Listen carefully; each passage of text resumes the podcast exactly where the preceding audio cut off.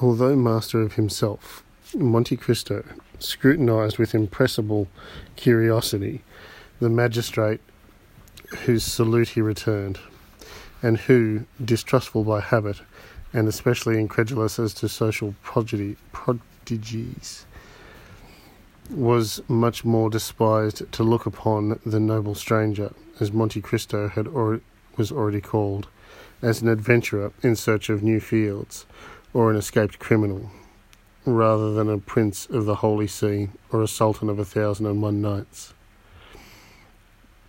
Sir, said Villefort, in the squeaky tone assumed by magistrates in their oratorial periods, and of which they cannot or will not divest themselves in society.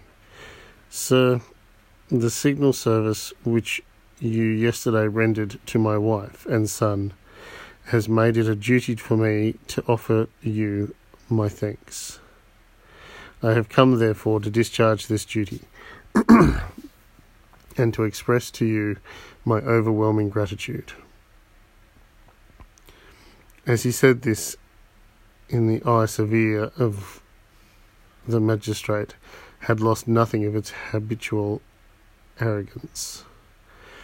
He spoke in a voice of the Procureur General, with a rigid inflexibility of neck and shoulders, which caused his flatterers to say, as we have before observed, that he was the living statue of the law. Monsieur, replied the Count, with a chilling air, I am very happy to have been the means of preserving a son to his mother. For they say that the sentiment of maternity is the most holy of all. And the good fortune which occurred to me, monsieur, might have enabled you to dispense with duty, which, in its discharge, confers an undoubtedly great honour. For I am aware that Monsieur de Villefort is not usually lavish of the favour which he now bestows on me, a favour which, however estimable, is unequal to the satisfaction which I have in my own consciousness. Villefort, astonished at the reply, which he by no means expected, started like a soldier who feels the blow levelled at him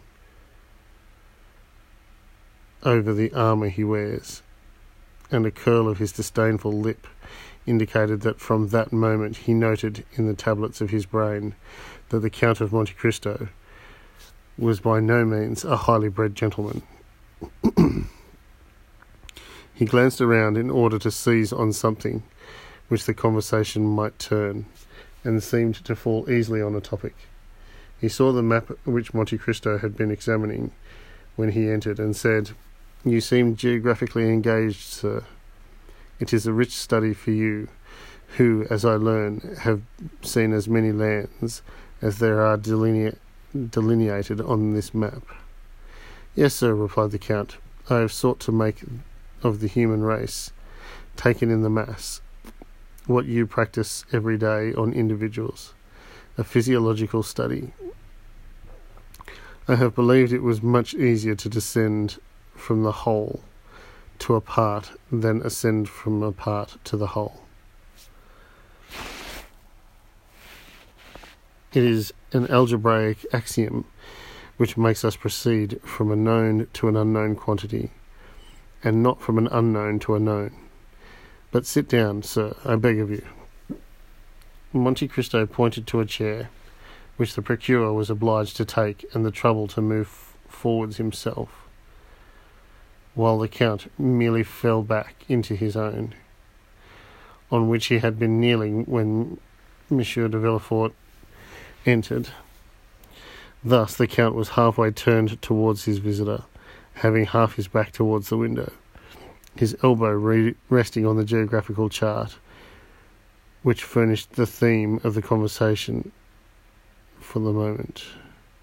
A conversation which assumed, as in the case of the interviews with Danglars and Morcerf, a turn of analogous to the persons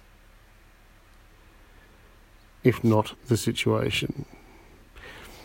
How you philosophize replied Villefort after a moment's silence, during which, like a wrestler who encounters a powerful opponent, he took breath. Well, sir, really, if, like you, I had nothing else to do, I should seek a more amusing occupation. Why, in truth, sir, was Monte Cristo's reply, man is but an ugly caterpillar for him who studies him through a solar microscope. But you said, I think, that you that I had nothing else to do. Now, really, let me ask, sir, have you? Do you believe that? Do you believe you have anything to do? Or to speak in plain terms, do you really think that what you do deserves being called anything? Villefort's astonishment redoubled at this second thrust so forcibly made in by his strange adversary. It was a long time since the magistrate had heard a paradox so strong, or rather, to say the truth more exactly. It was the first time he had ever heard it. The procureur exerted himself to reply. Sir, he responded, you are a stranger, and I believe you say yourself that a portion of your life has been spent in Oriental countries. So you are not aware of how human justice, so expeditious in barbarous countries, takes with us a prudent and well studied course. Oh, yes, yes, I do, sir. It is the pede claudo of the ancients. I know all that for it is with the justice of all countries, especially, that I have occupied myself. It is with the criminal procedure of all nations that I have compared natural justice. And I must say, sir, that it is the law of primitive nations, that is, the law of retaliation, that I have most frequently found to be according to the law of God. If this law were adopted, sir, said the procureur, it would greatly simplify our li- simplify our legal codes. And in that case, the magistrates would not, as you just observed, have much to do.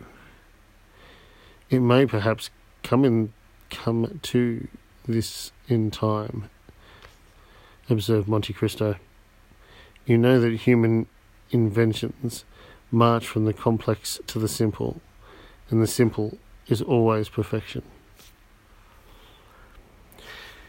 In the meanwhile, continued the magistrate, our codes are in full force, and with all their contradictory enactments derived from Gallic customs, Roman laws, and Frank usages,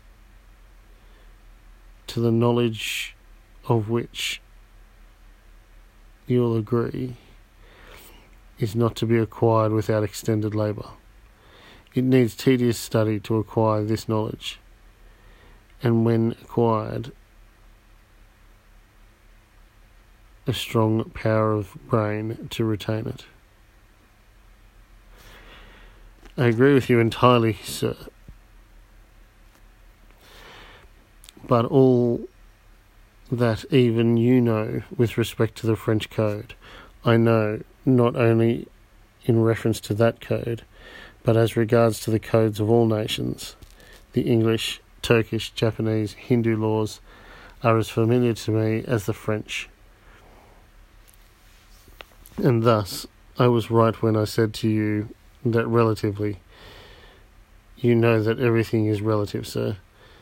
That relatively to what I have done, you have re- you have very little to do.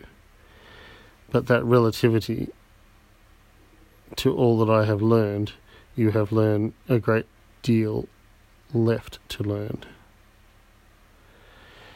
But with what motive have you learned all this? inquired Villefort in astonishment. Monte Cristo smiled. Really, sir, I see that in spite of the reputation which you have acquired as a superior man, you look at everything from the material and vulgar view of society, beginning with man and ending with man, that is to say, in the most restricted, most narrow view which is possible for human understanding to embrace. Pray, sir, explain yourself, said Villefort, more and more astonished. I really do not understand you perfectly.